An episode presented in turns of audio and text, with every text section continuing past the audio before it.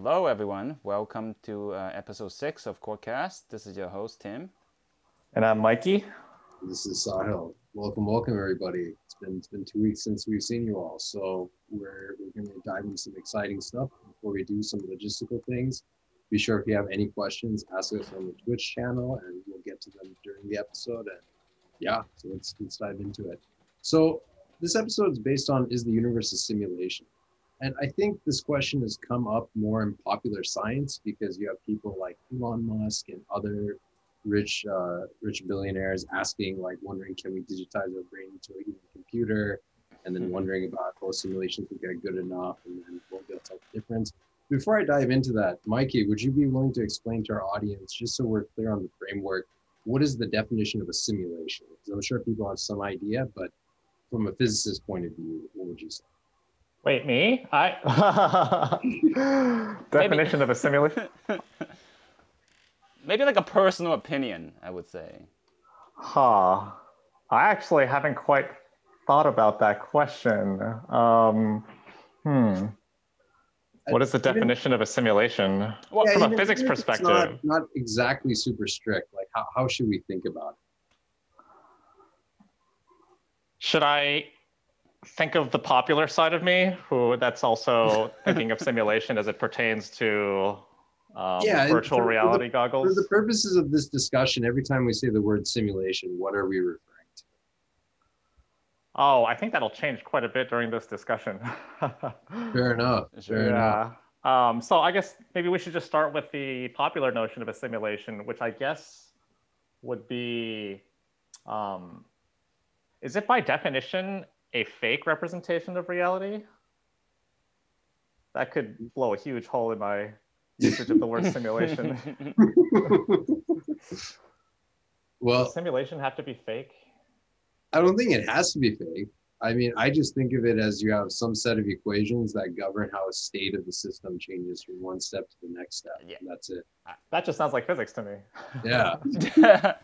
uh, but but I, I think but but I think to the general public, it, it's not like that. When they when we say simulation, we have a specific like visual reference to a computer, like a laptop, like a desktop, and then you have the motherboard. It's like the matrix, words coming down, bits of zeros and ones, and then ones turns into zero, zero turns into ones, and then blah blah blah blah blah. People are just thinking the matrix now, man. Basically, and then you have some image coming up, and like that's like reality. And maybe there's some sinister mad scientist or you know, another word for that, some kind of deity, some mad deity controlling the every single little move, tweaking the little things here and there, and, and basically like the Matrix, the movie, right?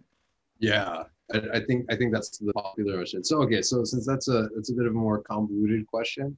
Wait, wait, wait, um, no, no. I actually think that brings up an important thing though, because I do think if I if I think about it, I, I do think now that the popular notion of simulation implies a lack of authenticity. People say like, hmm. "Oh, I don't want the simulated thing. I want the real thing." It's like, you know, like to some extent, yes, right. So that's actually, I mean, and you could argue that that is, you know, a very uh, adequate definition to describe the kinds of simulations that are becoming more popular now, like these uh, virtual reality simulations. In a sense, they're not authentic, but I think maybe we should define what we mean by simulation here um, strictly as the fact that it's a experience or reality that's inside of a larger experience or reality. Um, so you could call that less authentic, but then that would be your hangup, um, not nature's. yeah, so, so I suppose we can return back to this question. And, and, and every time I hear this question, I, I think I think I almost love it as much as I hate the question. as you can see, because the question itself doesn't doesn't ask anything. It's not a scientific question, first of all, because when we say a simulation, like we even struggle to say what the hell is a simulation, right? Like, is it just a set of equations? Then what isn't a set of equation? Is it a set of bits turning to zeros and ones? Like, can we not think about everything a set of bits, zeros and one? I mean, it's just a base two system. So so the question itself is highly ambiguous.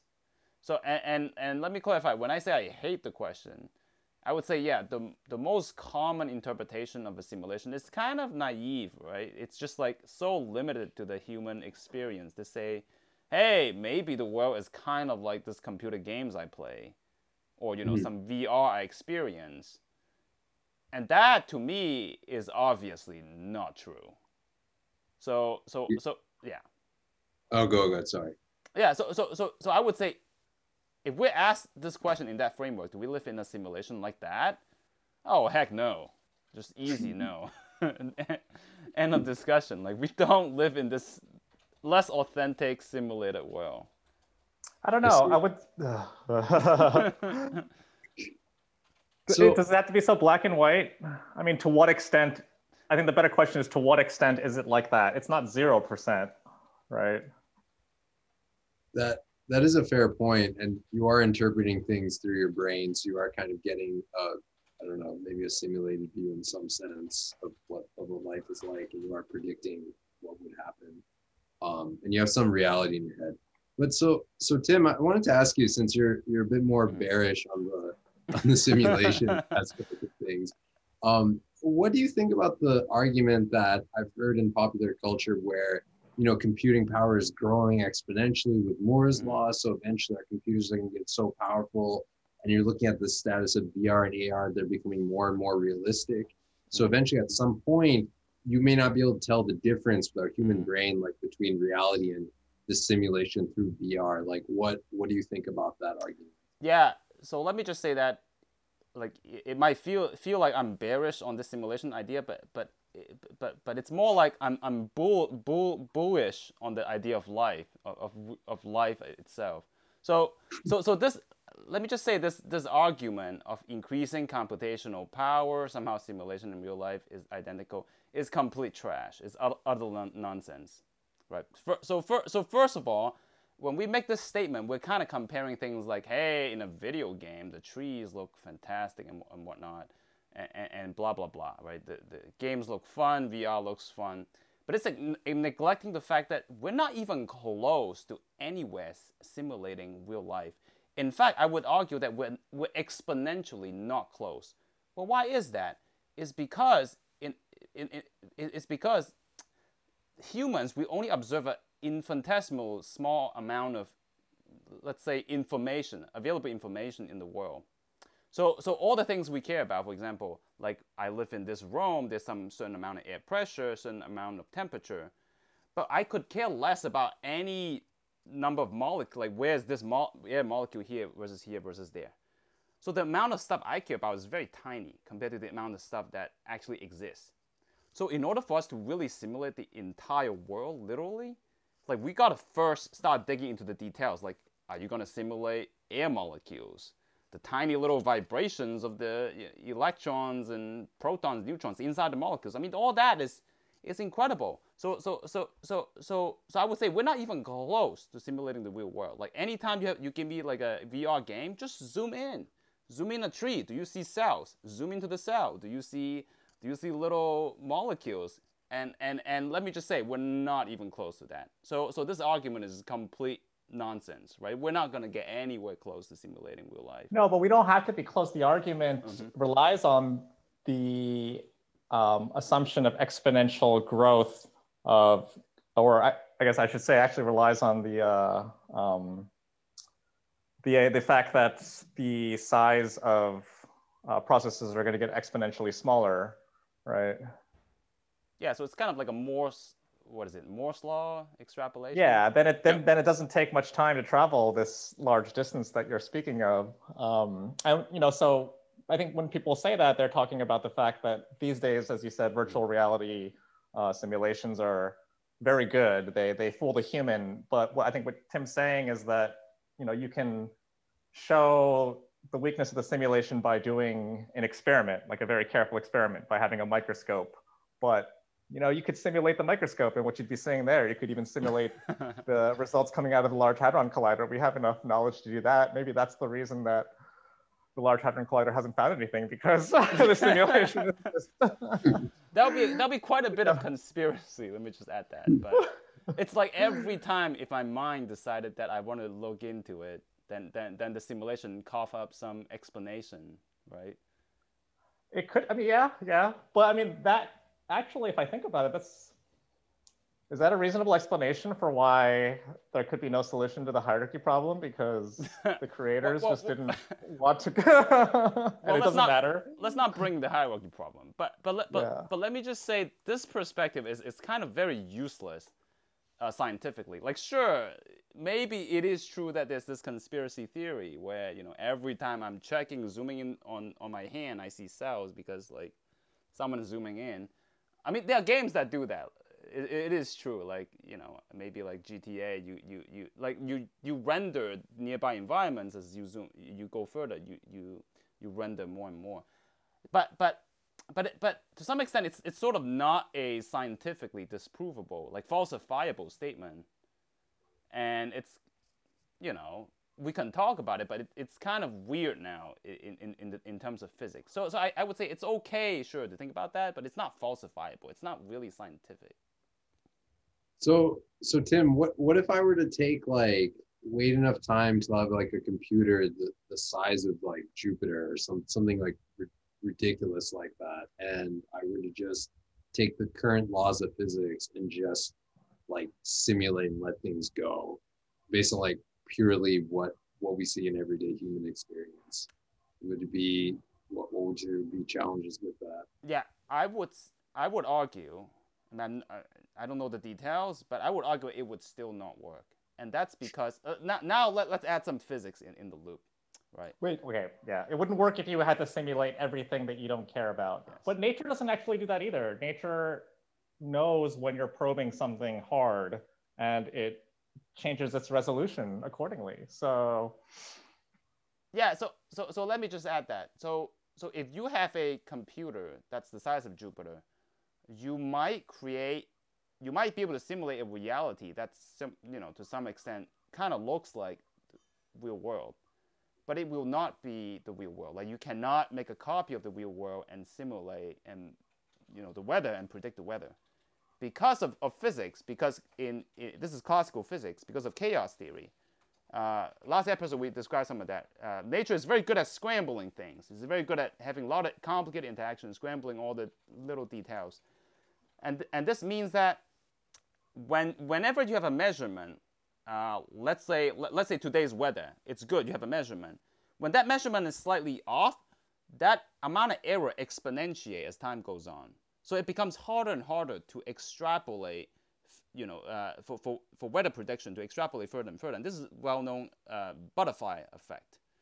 So, so this means that even it, let's say we're trying to simulate our world on a, on a computer the size of Jupiter, like we, we will not succeed even if we try, because we never measure things to such accuracy that we can simulate our world.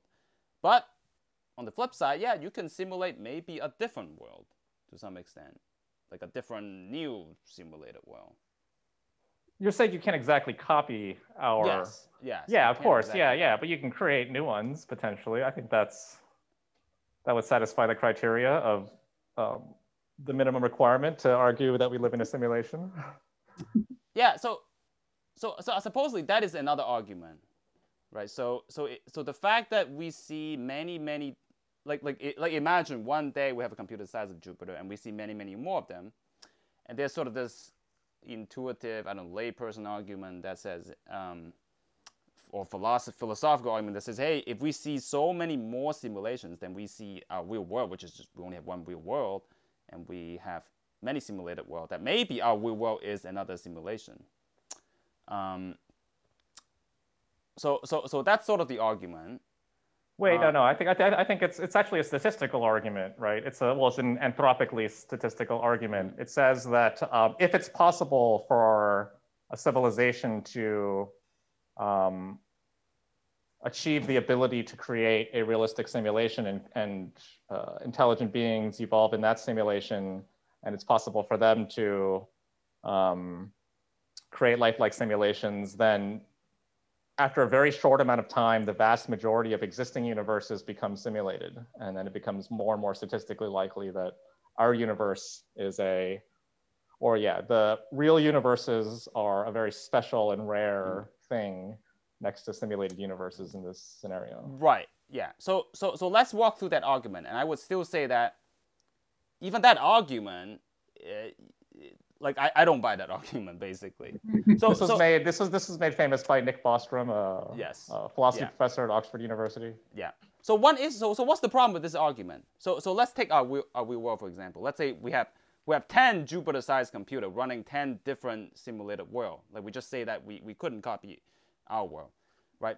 When we do that, it, there's still a hierarchy that our world is so vastly different from the world, the, the Jupiter world, because our world is way more complex. I can always zoom in more to get way more details than the Jupiter world will ever give us. Right? So, of course, you can say, hey, maybe our world is in an even more complicated world that's simulating us. But that seems awfully inefficient. That seems like such a bad way of like making simulations, right? You have simulations that are you, you, like like like why does our world need to be so much more complicated than the simulated world? So so so then this statistical argument kind of, kind of falls apart because because let's it falls, it falls apart if each simulation is inferior to the uh, to its uh, parent. Right, and and that that is yeah, and and, and that's not necessarily the case, but that's the case in our world. And, and I'll bring in also the argument argument by Frank Wilczek. Uh, he, he wrote, he's a uh, famous professor, uh, Nobel laureate, and wrote an article um, in Wall Street Journal. Basically, that basically says that uh, that basically precisely say this argument. The world is, has way more information. So if we are indeed living in a simulation, it's an awfully inefficient one. It's like tossing away so much information. Um, to, to simulate this world, of course, you know, we can think, we can imagine Mikey's argument that maybe it is a conspiracy where every time we look, it's kind of like, you know, zooming in with us. And it's very anthropic. Like somehow you have to believe that human is so special when we look. I guess like what do we yeah.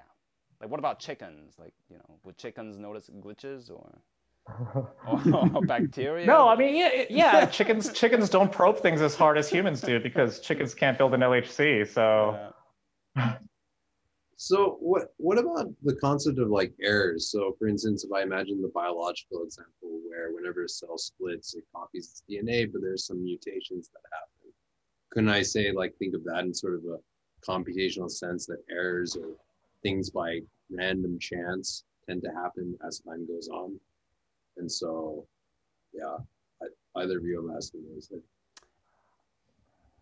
Yeah. Yeah, I, I don't I don't want to confuse these two things because what I, I, want to point out that one thing that Tim is talking about is um, the it, it Tim's whole argument relies on the fact that is true today that the simulations we make are necessarily inferior in some sense or contain less information, far less information than the reality that we think we live in.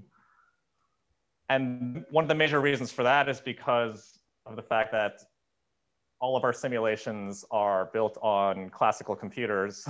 And yeah, because of that, there's necessarily going to be a, a, far less amount of information that you can um, store and thus use for your simulation. So yeah. But I guess um, we should still leave that conversation. Yeah. Yeah. wait, wait, but, but but let me just go back on on, on, on this random randomness component. So so so quantum so so quantum com- computer definitely brings another layer of very interesting argument that that we'll, we'll dis- discuss just just in a bit. But but but but I would say this randomness component it, it's it's a bit of a red herring. So so whenever we run simulation, we generate random numbers on a computer. Of course, we know that random numbers are never random. So any good random number generator in on a computer, C, you know, in C++, Python, whatever, they're not called random number generator. They're called pseudo random number generator. Basically, what that is is they grab stuff from their environment, like like your computer. They grab some random, you know, arbitrary bit from the RAM, and then they generate numbers. So in some sense, like um, informations from the outside world is leaking into the simulation. So so now you can imagine, let's say we live in a simulation. Let's assume that.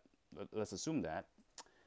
If the analogy is sort of similar, the sort of computer, and, and we see things, you know, we see kind of random-ish behavior, right?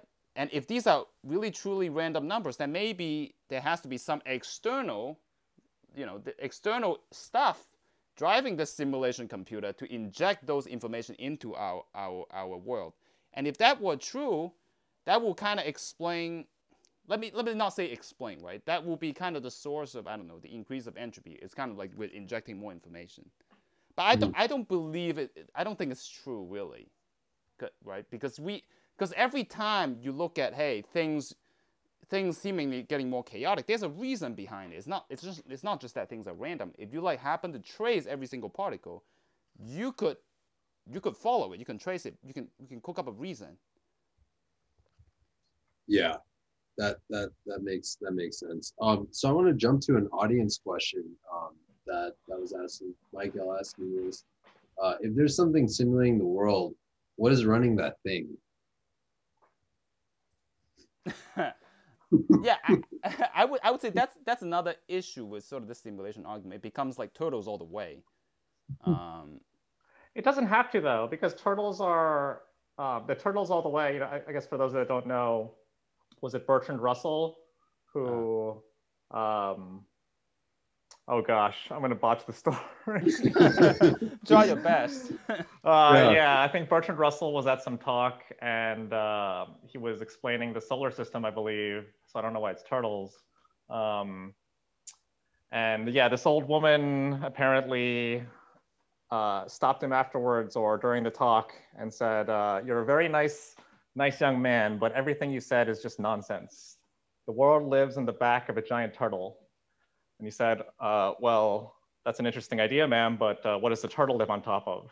And he says, oh, you're very clever, but it's turtles all the way down. is that the story? yeah. I mean, my, my, my answer to that would be uh, a little cheap but it's the excuse that's used in the movie Interstellar if you haven't seen it. Um, and I, I, don't believe that that necessarily this, uh, the idea that we live in a simulation necessarily implies turtles all the way down. I think it implies that what's outside is something that is literally beyond our ability to comprehend. Um, it's a, it's something that's a higher dimension, and what, yeah, as humans we have no idea what an existence in a higher dimension would feel like. And we have no idea how to reason um, anything that might resemble emotions in such a such a being who existed in this space. So yeah, so yeah, let, let me just interject a bit. So so now now I would say there's a bit of philosophy in here, right? Um, so so personally, like I would say that this is a serious red herring. Like no physical theories you know, should have this huge gap. You know, you explain something, there's a massive gap. Uh, but of course, in every physics, physical theory, you have to stop somewhere. And even, even, even as sort of the picture alluded that, that, that on, on, on, the screen here, in the same way, when we look at the Big Bang theory, we don't ask what caused the Big Bang because that's just the beginning until, you know, maybe, maybe we have some more information and some more theories about it. Um, that's just kind of beyond our universe to some extent. We don't talk about it. So to that extent, um, you know, some of that argument is valid, but another another part of it is is your taste, kind of your philosophy. Like, what is science? But yeah, maybe, I mean, like now... think about it. We, with current technology, we have the ability to um, probably we have the ability to create a simulation in which uh, creatures like ants evolve with very simplistic uh, group mechanical behavior, right? And, and these creatures, you could argue that they could have some form of consciousness. Um, their behaviors could be dictated by uh, flexible rules that you could argue is some kind of AI, uh, like a reinforcement learning algorithm. Uh, and these creatures would have no concept to even question what our existence would be like. And I don't know, I think personally, I think the likely answer to that is something analogous yeah that that uh, yeah i i can see that um so tim since you referenced this diagram i think it's time we, we jump into this since this has been there the very beginning of the episode uh, what is this trying to show in a nutshell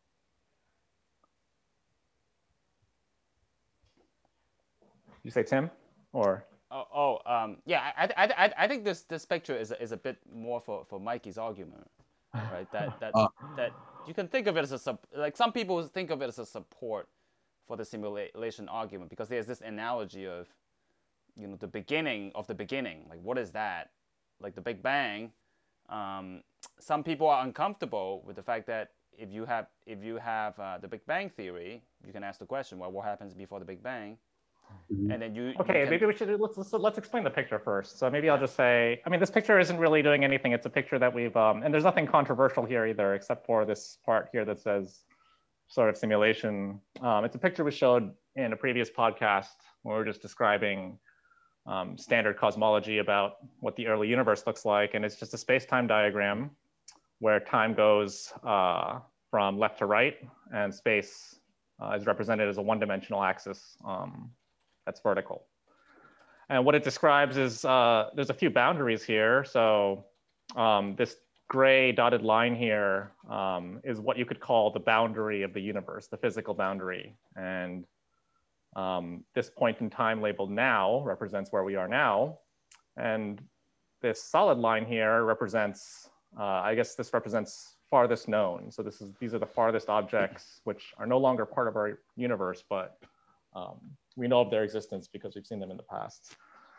And so, why is this um, relevant for today? Uh, for no reason other than the fact that if we live in a simulation, then the point labeled Big Bang here would represent the start of the simulation. So, yeah but technically it's probably before the big bang i suppose uh, yeah. it depends on how you view the big bang but before the big bang the universe started Ah, so Yeah. So I guess so. Then what you're saying is that this, if we were to think of this as a, s- as a simulation, the pertinence to simulation is just that the Big Bang or before the Big Bang represents the start of it, and then you have basically how the universe has evolved with time as governed by some some something that that makes it evolve with time. some program. Yeah, Yeah. yeah. And, and, actually, I think it shows something a little bit more. Um, so earlier, I make this argument that the real world is far more complex than kind of any simulation, right? So that's the argument.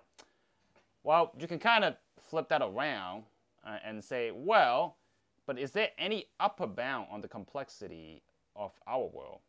Like, is there a limit um, you, you know, if the if the universe was in a simulation, then there's got to be some limit, right? Because no computer has infinite resource to some extent. So is there a hmm. limit on how complex our world is? Well, it turns out that interestingly there is, because physically things that are so far away they move faster than the speed of light, so we'll never reach them. So you might as well think of them as not existing. So so conveniently, if someone were to be running the simulation, they can just kind of toss that away. So so so indeed, if you think of the the Earth as sort of the center of the universe, there is you can sort of compute this construct the maximum amount of information that exists to describe everything. There, there is an upper bound. It's not infinite. That's the interesting uh, thought. I know it's a little messy, but I feel like it's worth. Uh, I totally forgot that. Uh, I mean, so Alan, um, complexity. Uh, oh, Yeah. So so so so indeed, I think many physicists have uh, written papers and done you know a, a whole slew of uh, research program to kind of think of the think of the universe in a computational way. And so I would say I would say simulation is a little too specific. Um, But but but if, if you kind of relax this question a little bit, instead of saying, hey, do we live in a simulation? Or, or just relax the definition of a simulation a little bit to say, hey, is there something computational about the universe? Is there something about the universe that appears to be similar, analogous to concepts in computer science or computational theory? Well, the, the question is yes. It, it's a it's a quite a bit more fruitful. I see. So, Tim, one one thing that came to mind as you were explaining is like um, sort of complexity that arises out of simplistic behavior. So, if we were to take the game of life, for instance, as an example, it obeys very simple rules, but when you aggregate so many things together, it gives rise to sort of epiphenomenon. So, cells interact in a more slightly simplistic way, or you can imagine ant colonies. They interact in a, each individual ant probably interacts in a very simplistic way, but together as a whole, forms a very complex sort of behavior. So how do we know the universe isn't like that per se? Well, I would say the universe to some extent is sort of like that, at least from the the laws of physics we unearth. On some level, it is like that. Um, but on an on another level, there's sort of this unknown. Well, I, I would say from, from a physicist perspective, we certainly hope that the universe is like that, because if, the universe, if the fundamental laws of physics has too much complexity, uh, you can't really do physics, right? You can imagine a universe where every single second, every event is its own unique law. Then this would be a horrible universe to live in. Uh, there's no stability basically. Like one moment I'm I'm Tim, the next moment like the atoms might fly fly apart, everything decaying. Like that wouldn't be a good existence. So there's definitely some con- consistency involved. So so so so yes, from a computational side, um, the the there's definitely some pattern that governs the universe, such that um, there is the the universe appears more complex than the law is. I, I guess you can say that. That's definitely true. That, yeah, that I yeah I I agree with that. Um, so Mikey, there's an audience question I want to ask you. Are there any implications for the universe being a simulation for our understanding of determinism of free will? Ah, huh. I don't think so. No, hard, hard, no. Um, I think the I think the free will argument is very is very confusing to me. I, I don't quite understand it because what does it mean to not have free will? I guess it requires the I guess the idea of free will requires the idea that I can draw a box around myself and um, basically demarcate a boundary. And the question of free will then becomes does what's inside the box uh, can it do what it wants regardless of what's outside the box in some sense? Like is you know nothing can control me. Um, and that's obviously no. And i think um, even things you know recent discoveries that our, our behavior and moods and emotions are determined by our gut microbiome. Um, i mean does that mean we don't have free will? Well i don't know Uh, how, how proper those research are. No no they are. I mean our, our mo- mo- mood disorders are um, to some extent maybe but but okay. Yeah, I mean, there's a there's a huge nerve connecting the brainstem to the uh, um, to the gut, and yeah, Uh, that that might be outside the scope of this discussion. yeah, yeah, yeah. But I mean, I think I think it's um, uh, I, there's so many there's so many podcasts about free will, and, and that's the thing that always bothers me is that nobody nobody, yeah, Yeah, well, I mean, okay, even if you buy the simulation argument, then if, if you take some sort of random number generator, there's going to be some undeterministic bits to some extent Oh. because of, yeah, like like even even a simulation is, is never 100% deterministic. So, Mhm. so I would say Yeah. it's probably not necessarily true. it's not even about determinism. It's it's the fact that of course my actions and behavior is are determined by the things I interact with. So does free will mean is it asking like whether or not there's a sentient being that's controlling my actions? that And if or or like a human like being, I feel like when people say they don't have free will, they imagine like some human like entity with a remote control that's like controlling us. Um, and that's obviously not happening, but the universe is definitely controlling us. But do we have free will? I don't know.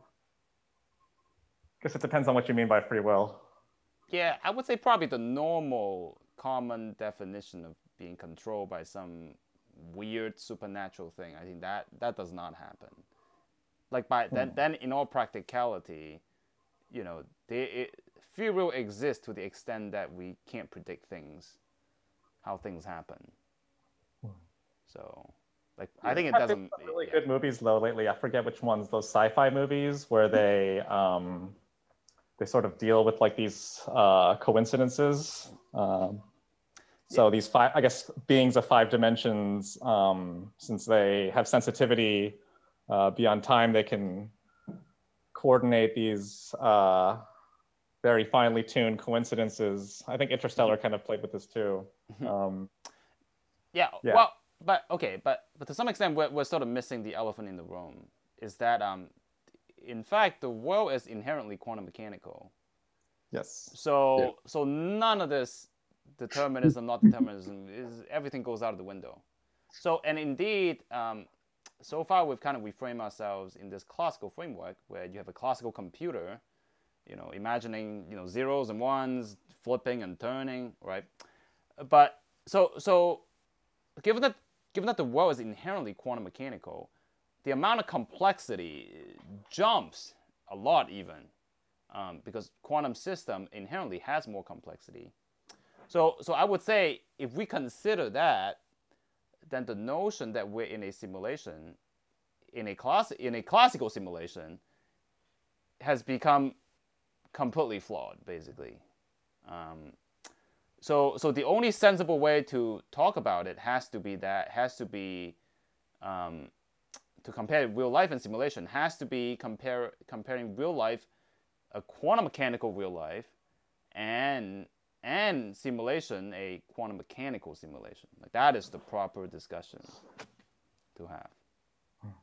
Yes. So I just drew this kind of a hacked together plot here of what, something we were describing out earlier uh, called Moore's Law, uh, which is if you look at how uh, computer chips have been developing over the past um, 20 years, uh, the amount of computing power you can pack into a certain size is dropping, um, dropping exponentially.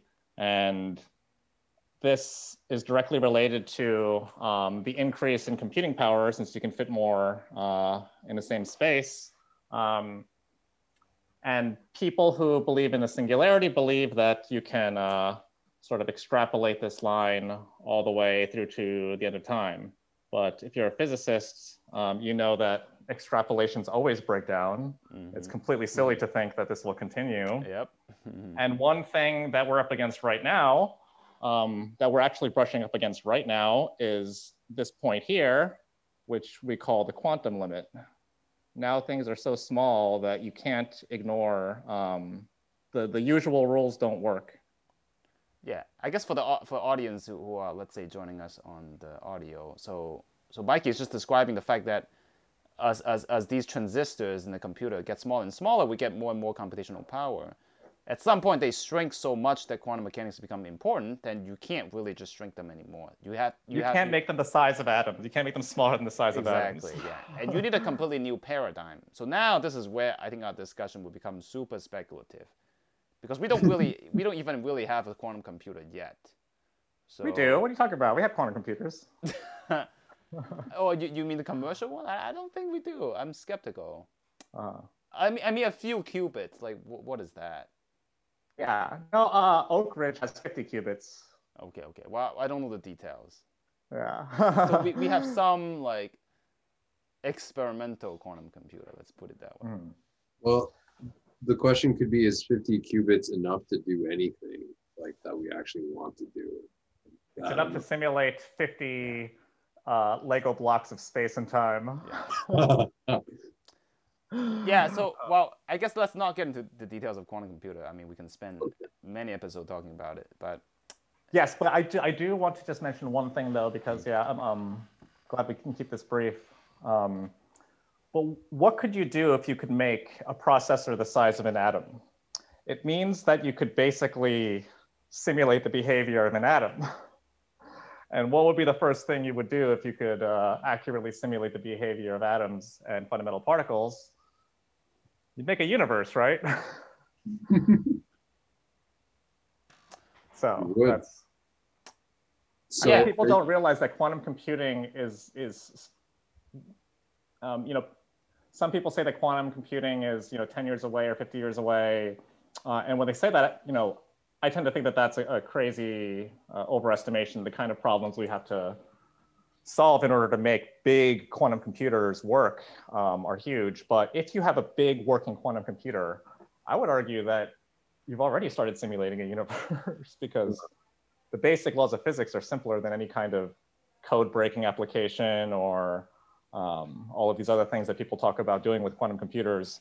So, so, so Mikey, I, want to ask you one one thing about what you said. So, if you make if you make it small enough, the processor size to the size of an atom, what do you mean by simulating an atom? What what does that mean? Now we've changed the definition of the simulation. So, how does this tie into that? Right. So, um, the atom uh, obeys a different kind of behavior. It evolves in a different way um, than, let's say, a hard object like a marble, which just has a position, x, y, z in three-dimensional space and a location at any given time.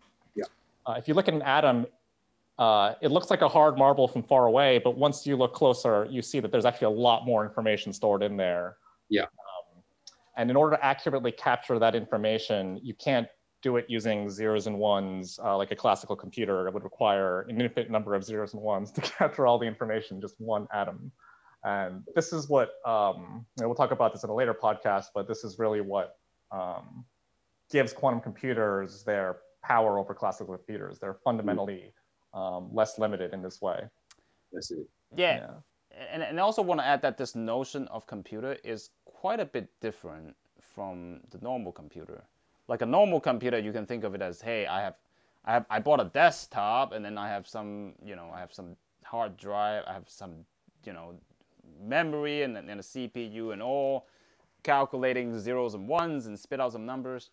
For quantum computer, it's very tricky because because the whole world is quantum mechanical. There's so much more interaction that you cannot s- separate. You can you cannot just completely separate the environment. You can try, and that's one of the biggest challenges in quantum computer and and mm-hmm. it and it's much more vague to the extent you know what exactly is a computation. Because because because in a normal computer you can you can make copies of your data you can manipulate it and then get an output. In quantum computer there's this for example there's this theorem this no clone theorem meaning that you can't really copy quantum bits. Um, you, you can't exactly copy a quantum system. So a lot of times when you do manipulations the data itself is getting is, is getting modified as, as you do computation. So so so it's it's it's a whole and entire more subtle thing. Um, it's a, it's a completely different way of viewing computation.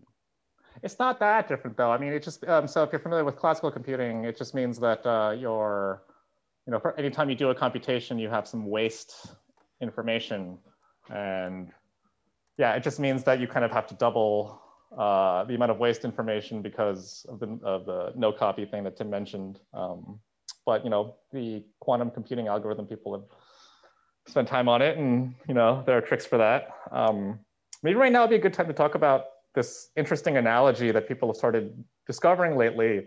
Mm-hmm. Uh, since Tom, Tim was talking about the nature of computation, um, that it really makes sense to think of uh, in physics, we often talk, we, we often think of everything in terms of an interaction. Um, so two particles go in, they interact with each other, they come out, um, and they, the, the state they're in afterwards are different than the state they're in before. That's the same as if two humans interact, you know, like having a conversation, they leave with a state that's hopefully different than what they came in with. It's, it's a way of representing change. Um, and it's almost uh, it's very natural to think of interaction and computation as the same thing. Yeah, so computation, one of the things that computation can compute is an update, uh, like to like my information state. So if two humans go and have a conversation and leave, um, there's a computation going on there, which is the update. Uh, and there's another computation going on if the communication occurs through some language you know, in our brain. And that's very similar to two particles interacting. They go in with some uh, position and velocity. And if you like, they compute which position and velocity they have to exit with. Oh, wait, so Mikey, I want to ask you about that analogy. What if you had just a single particle that was just mad chilling and just like going through space by itself, not not touching anything? Ah, then that is no computation going on. Um, and that's actually really interesting because that's something very deep about relativity is the fact that um, it's moving at some constant velocity that's effectively not moving at all because velocity is only relative.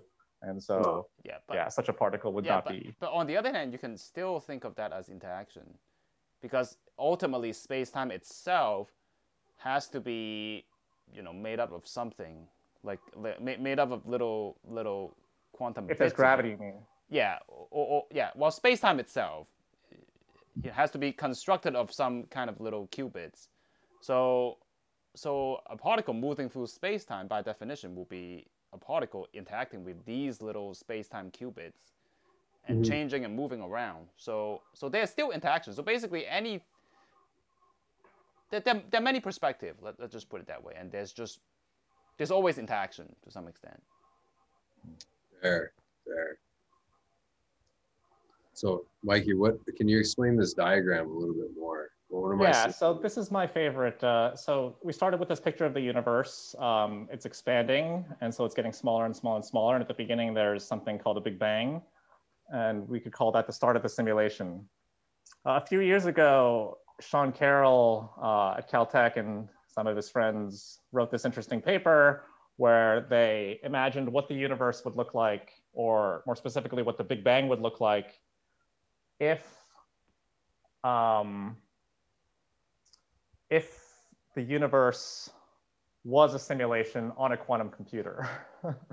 and one of the fundamental um, uh, caveats of this assumption uh, is that um, the existence of space is the result of a computation. And this is what Tim is referring to.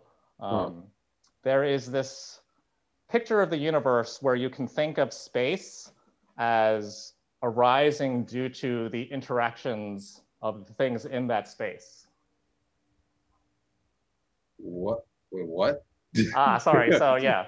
So let's let's take a step back. Actually, um, so there's one interesting fact that uh, a lot of people don't think about, but that you know the space we live in is has a property called smoothness. It means that I can run my hand back and forth and it's smooth. I won't run into any obstruction or any kind of barrier. It turns is, out that, sorry?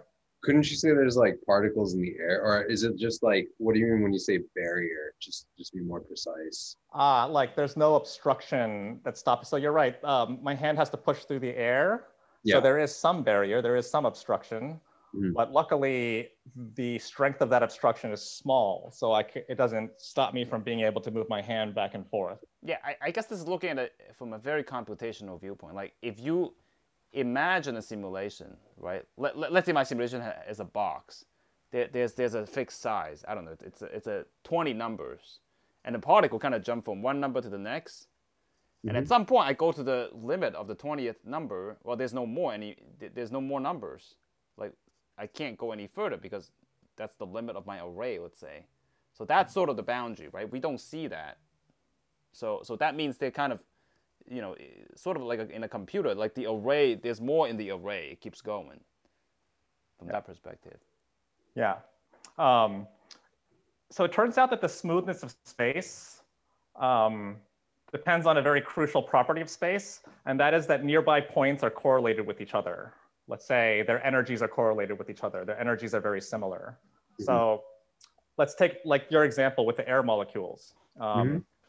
The air molecules of neighboring, the energy of air molecules that are neighboring with each other are very similar. You might say that there's a very strong correlation between them. Yeah. If that was not true, if let's say there was some barrier here where the energies were completely uncorrelated with the energy on the other side of the barrier of these air molecules, um, then that means once my hand crosses this border, it sees uh, an assortment of air molecules at arbitrarily high energies, and I would get there. Oh, go, go ahead, sorry. Oh, yeah. Um, so does that sound crazy? No, I, I guess like, well, we can probably discuss where where that discontinuous discontinuity would arise in nature, but I, I want to sort of ask like, how does this relate to the diagram that, that you're showing? So I see a bunch of lines. Yeah. And then certain things connecting those lines together. But what determines that connection and, and what does that even mean? Uh, so these these connections are called, uh, so this, this what we're describing here is a circuit. Um, okay. So these horizontal lines are basically different wires. And the proposal okay. here is that um, the fabric of space itself can be viewed as a series of adjacent wires. And oh. these gates um, are interactions between the wires. Um, they create uh, correlations um, in the value. So each of these wires can carry a value and mm. yeah, the gates create relationships between those values. Um, so this process is very analogous. Actually, let's we can make this more concrete. Let's say that uh, I, I, I'm in a room right now. Let's say I divide the room in half and I heat one side of the room to like a thousand degrees. Uh-huh. Right. Then uh, there will be a very strong um, uh, difference between the energies of the particles on one side of the room and the other side of the room, right? Yeah. But if I open that divider and I let those par uh, particles interact with each other, eventually the room will cool down to its average. Mm -hmm. And the boundary will be gone. Yeah. So Sean Carroll's saying that this is how space is actually created. Um, at the beginning of the Big Bang, you have space, but nothing has gotten the chance to interact with interact yet. So when you press play, each neighbor, each point talks to its neighbor, and each point talks to its neighbor, and the smooth space actually grows out of this process. It it seems like you have a fixed number of, of lines, or the number of lines can change. I mean, if each line is supposed to represent, I guess, a point in space time, or maybe some unit of space time, and you have these interactions between different points. Um, I mean, in a previous episode, we covered how the universe is expanding. So, how should I think about the universe expanding in terms of this, in terms of this diagram? Uh, there are dot dot dots here to show that there's an infinite number of lines. Um, yeah. But yeah, the expansion of space is literally this cone right here. Yeah, yeah. I, I, I would say perhaps one one fact we want to remind the reader is that um, gravity is weird, and I just we just mentioned that because of gravity, Einstein's relativity, there's sort of like a definitive causal volume of our universe. Like imagine if we were to simulate it, we don't have to simulate anything outside of it because it will never talk to anything inside. So that mm-hmm. means there's a mag there's an upper bound on the number of bits in our universe. So if you trace back in time, the total number of bits of, of the universe at, a, at a, any given particular slice, there's a finite number. You can count it. I don't know, it's 10 to the 100 or something, something huge. But it is, it's a, it's, it's a number. It's not infinite. So Mike is saying that in this view, it's, it's and, and also because we know that in gravity, things don't just jump from here to all the way, the, you know, somewhere else in the, in the next galaxy, right? Interactions have to happen locally. So it's kind of like this kind of computational-esque model-ish going on. It's almost like a linked list, right? You, you can't, you know, you, you have to go from here, interactions happen locally from one point yeah. to the next and just slowly expand out. And this is sort of transitive property. so, and that's not obvious, I guess. It's not obvious why the universe has to be that, but it is. Yeah. So, so Tim, are you are you saying that um, because there's a finite amount of information in the universe, or finite number of bits in the universe, we can represent the universe in terms of this diagram where each line represents a bit and how these bits interact with each other. And so there's a a fixed, or maybe not a fixed, but a finite amount of it, yeah. this kind of diagram makes sense. To some extent, but let me add, it's a quantum bit. These has to these have yes. to be qubits, not the classical yeah. bit. The classical bit tells you that it's infinite, so but not the quantum version. Makes sense. Um, so I, I guess this represents interactions, and then these interactions. How how should we think intuitively about interactions and the expansion of, of space? Like, what about the interactions causes space to expand or is there like can be related to this uh you could say, yeah it doesn't necessarily cause space to it causes a smooth region of space to expand mm-hmm. yeah yeah it's just that there could be i guess in this picture there does exist a space outside of the smooth region but yeah you don't have access to it and that saves you a lot of computational yeah so energy so let's just add that the interaction here is just gravity. So so yes. so keep in mind that these are all speculative. Like we don't have a complete theory, a quantum mechanical theory of gravity. So that's why you know we people come up with ideas on what quantum gravity might be like, and this is one proposal that maybe you could, we can borrow some you know some some ideas from computational theories and maybe Mhm. bring it to cosmology and quantum gravity. Yes, but this is far from the only idea. It, it turns out that there's actually been a, a, uh, a slew of fruitful research over the last 10 years. Um, I mean, like paradoxes about black holes 20 years old uh, have found resolutions from thinking about the universe in terms of computation instead of as interaction. And for me, I mean, as Tim said, it's not falsifiable. We'll never prove it wrong. But um, as a religious person, I feel fine subscribing to this because to me, the hints are very strong. But, Yeah. but let me just add that this viewpoint of a simulation or quantum simulation, it basically has nothing to do with the way the I don't know the gen, the general public, the media portray what a simulation is like. It's not like we, we're on a VR goggles and like bits of zeros and ones, uh, living in this you know less authentic life, right? Like that's that's probably not right. I would say that there are some haunting similarities between those two pictures, though. So, so Tim, I want to ask you one question. We have to, I want to be mindful that we have, uh, we have a few minutes left. Um, by an audience member, is the smoothness the resolution of the quantization of space? The smoothness the resolution of quantization of space? Um, I'm not sure I understand the question that much, but, but let me just a, yeah, I don't, I don't think the quantization of space needs a resolution. So I think maybe they're asking like um, whether or not this um, sort of explains the quantization. Yeah, can I can I view this wire picture as explaining the quantization of space in a sense? yeah, perhaps, yeah, because we know that space has to be made up of something discrete and kind of, you know, uh, con- some some smaller constituent that's not space time. And you can ask, well, how, then how comes space looks smooth? And in this picture, that ex- this explains why space looks smooth because nearby bits, uh, these discrete little pieces are entangled and related to each other, so you can kind of just go right through them. Okay, maybe I, I, I- the only thing I would add to that is um, to summarize is that uh, this picture.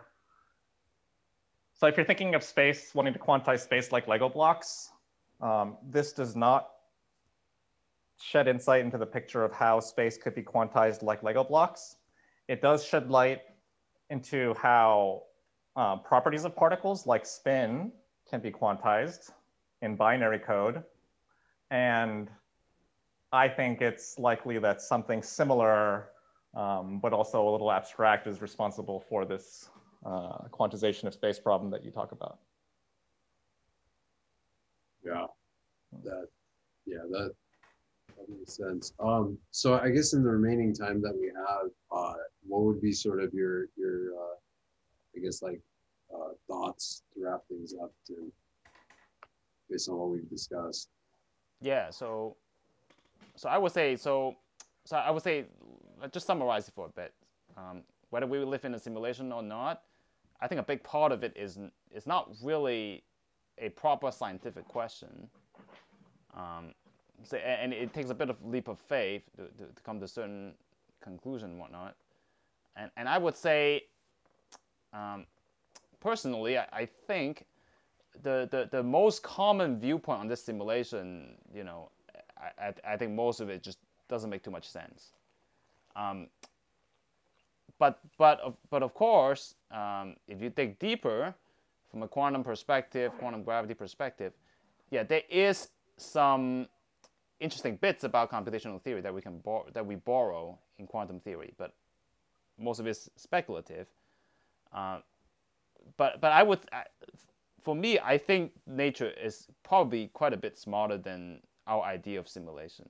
If anything, if anything, if, if it is a simulation, it's probably nothing like what we imagine.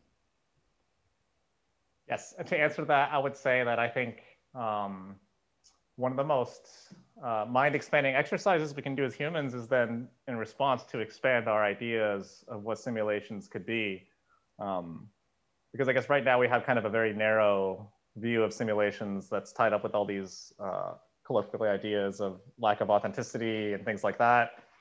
Um, but yeah, when you start to think of a simulation as uh, a subsystem and start asking questions about whether or not we could be a quote unquote controlled subsystem inside of a larger space, then I think the answer to that is, you know, very plausibly yes. And I would call that a simulation.